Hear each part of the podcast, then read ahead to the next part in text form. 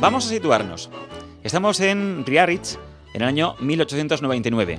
Un grupo de intelectuales y de artistas se reúne en el Hotel du Palais, que fue residencia de Napoleón III y de Eugenia de Montijo, y después de una noche de excesos descubren el cadáver de una mujer estrangulada y con la piel recubierta de oro. Y mientras tanto, en San Sebastián, muy lejos de allí, no muy lejos de allí, la reina María Cristina evoca su juventud releyendo una serie de mensajes anónimos. Y luego, al otro lado del Atlántico, en la Universidad de Yale, un profesor encarga a su pupilo una misión muy muy especial.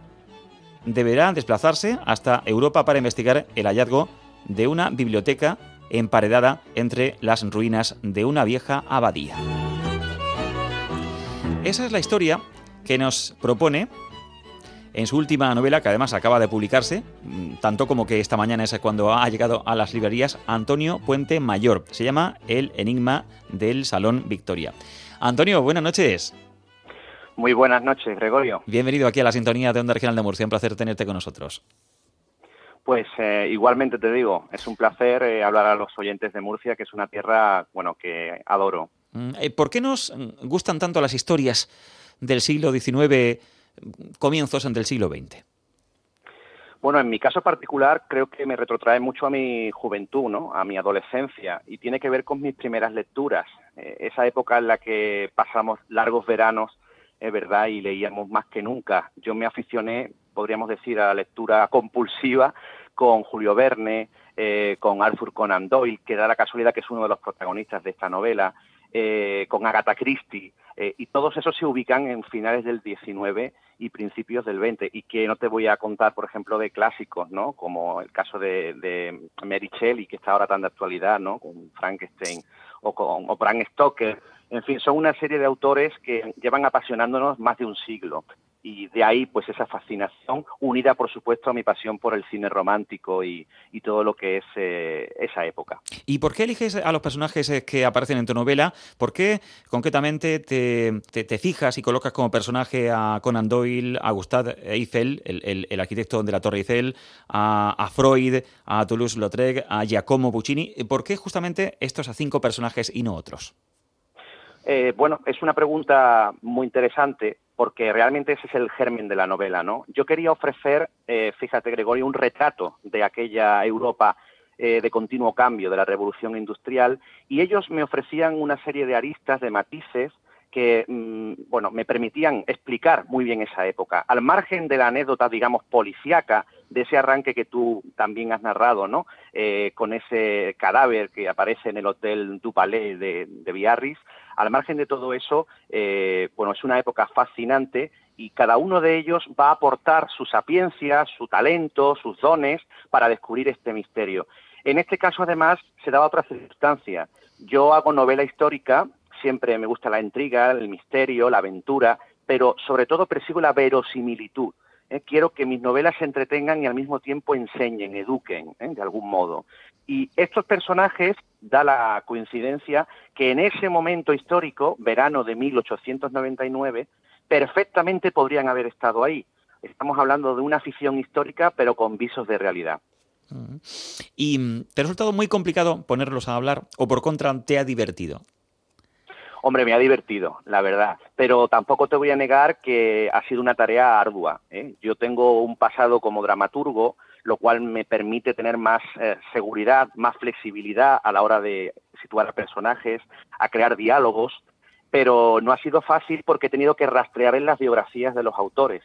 Como te comento, eh, esta verosimilitud que persigo en mis novelas, pues ha hecho que me sumerja de lleno, por ejemplo, en cartas personales eh, me he metido en la biografía de Freud escrita por sus propios hijos y he querido descubrir facetas quizás poco conocidas por el gran público.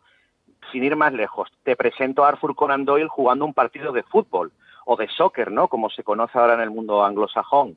Eh, ¿Por qué? Eh, bueno, porque de Doyle sabemos que fue jugador de cricket, que boxeaba, eh, conocemos su faceta como médico, pero pocos eh, lectores seguro conocen pues ese pasado futbolístico, concretamente como guardameta del gran Arthur Conan Doyle, ¿no? el autor de Sherlock Holmes.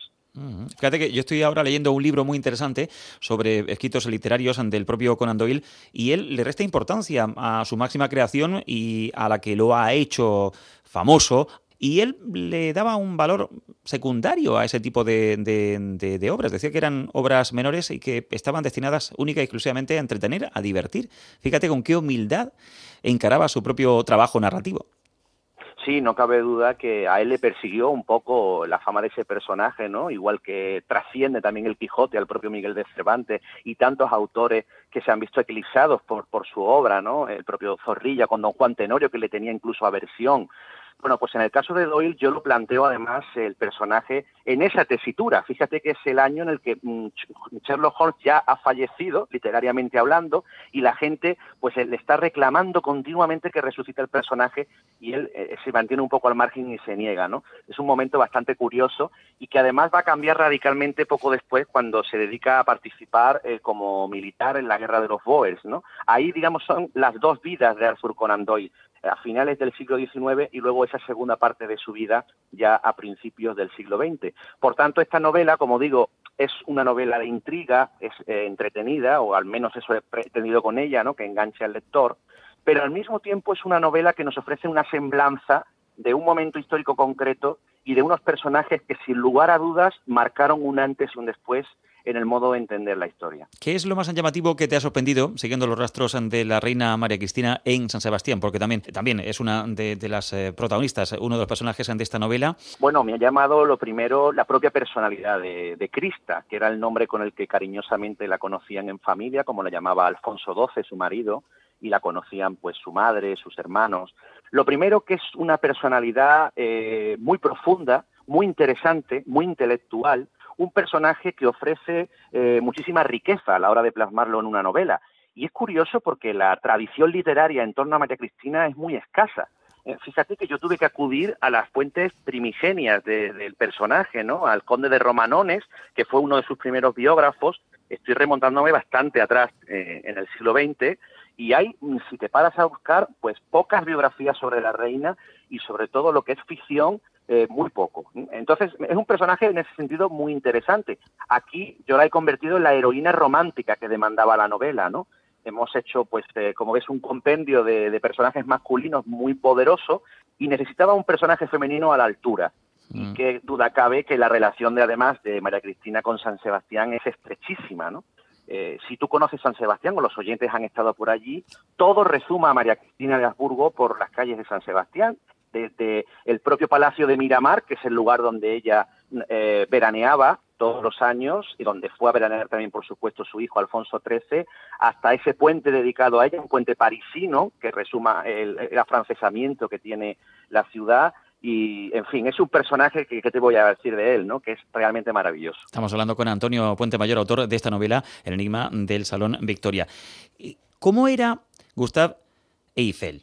El arquitecto de la Torre Eiffel, porque seguramente es uno de los personajes más desconocidos de esta novela. Conocemos la torre, la hemos visto miles de veces, es una figura icónica de, del siglo XX, del siglo XXI, pero ¿quién estaba detrás? Porque ya digo que este seguramente es un personaje menos conocido que otros que estamos recordando y recuperando esta noche. Bueno, yo lo primero que debo decir es que no soy, digamos, experto en los personajes en todas las etapas de su vida. Me he centrado en la etapa eh, que refleja la novela, que es el año 1899, pero sí podría decirte de lo que he leído en torno a Gustave Eiffel, que fue un personaje que se prácticamente consagró al trabajo. Estuvo continuamente viajando.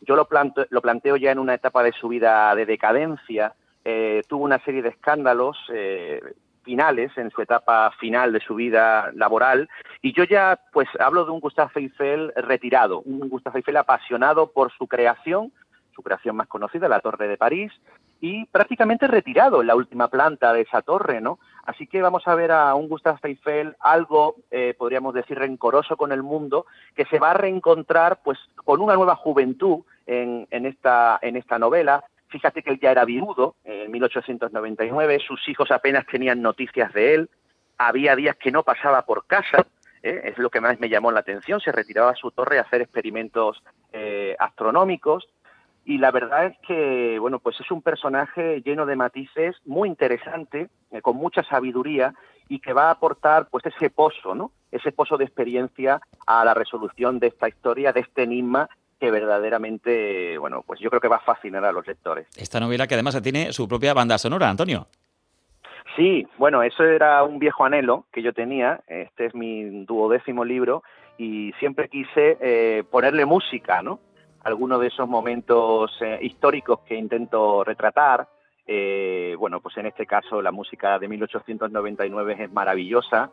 Tenemos a autores de todo tipo. Hay música además a piano norteamericana, muy propio de la época, la música de los cabarets. Eh, en fin, he creado una lista en Spotify para todos aquellos interesados que se llama, pues al igual que la novela, El Enigma del Salón Victoria, y tenemos autores desde, bueno, pues los valses famosos de Strauss, a, música, como he dicho, a piano, eh, a Camille Stans, a mm, eh, Chopin, en fin, tenemos absolutamente de todo, ¿no? Y yo creo que es una manera de enriquecer, ¿no? De darle, pues, pues eso, una banda sonora a, a esta historia. Pues muchas gracias, la hemos disfrutado no solamente la música, sino sobre todo esta novela, esta historia de Antonio Puente Mayor, El Enigma del Salón Victoria. Gracias amigo, hasta la próxima, buenas noches. muchas gracias, buenas noches.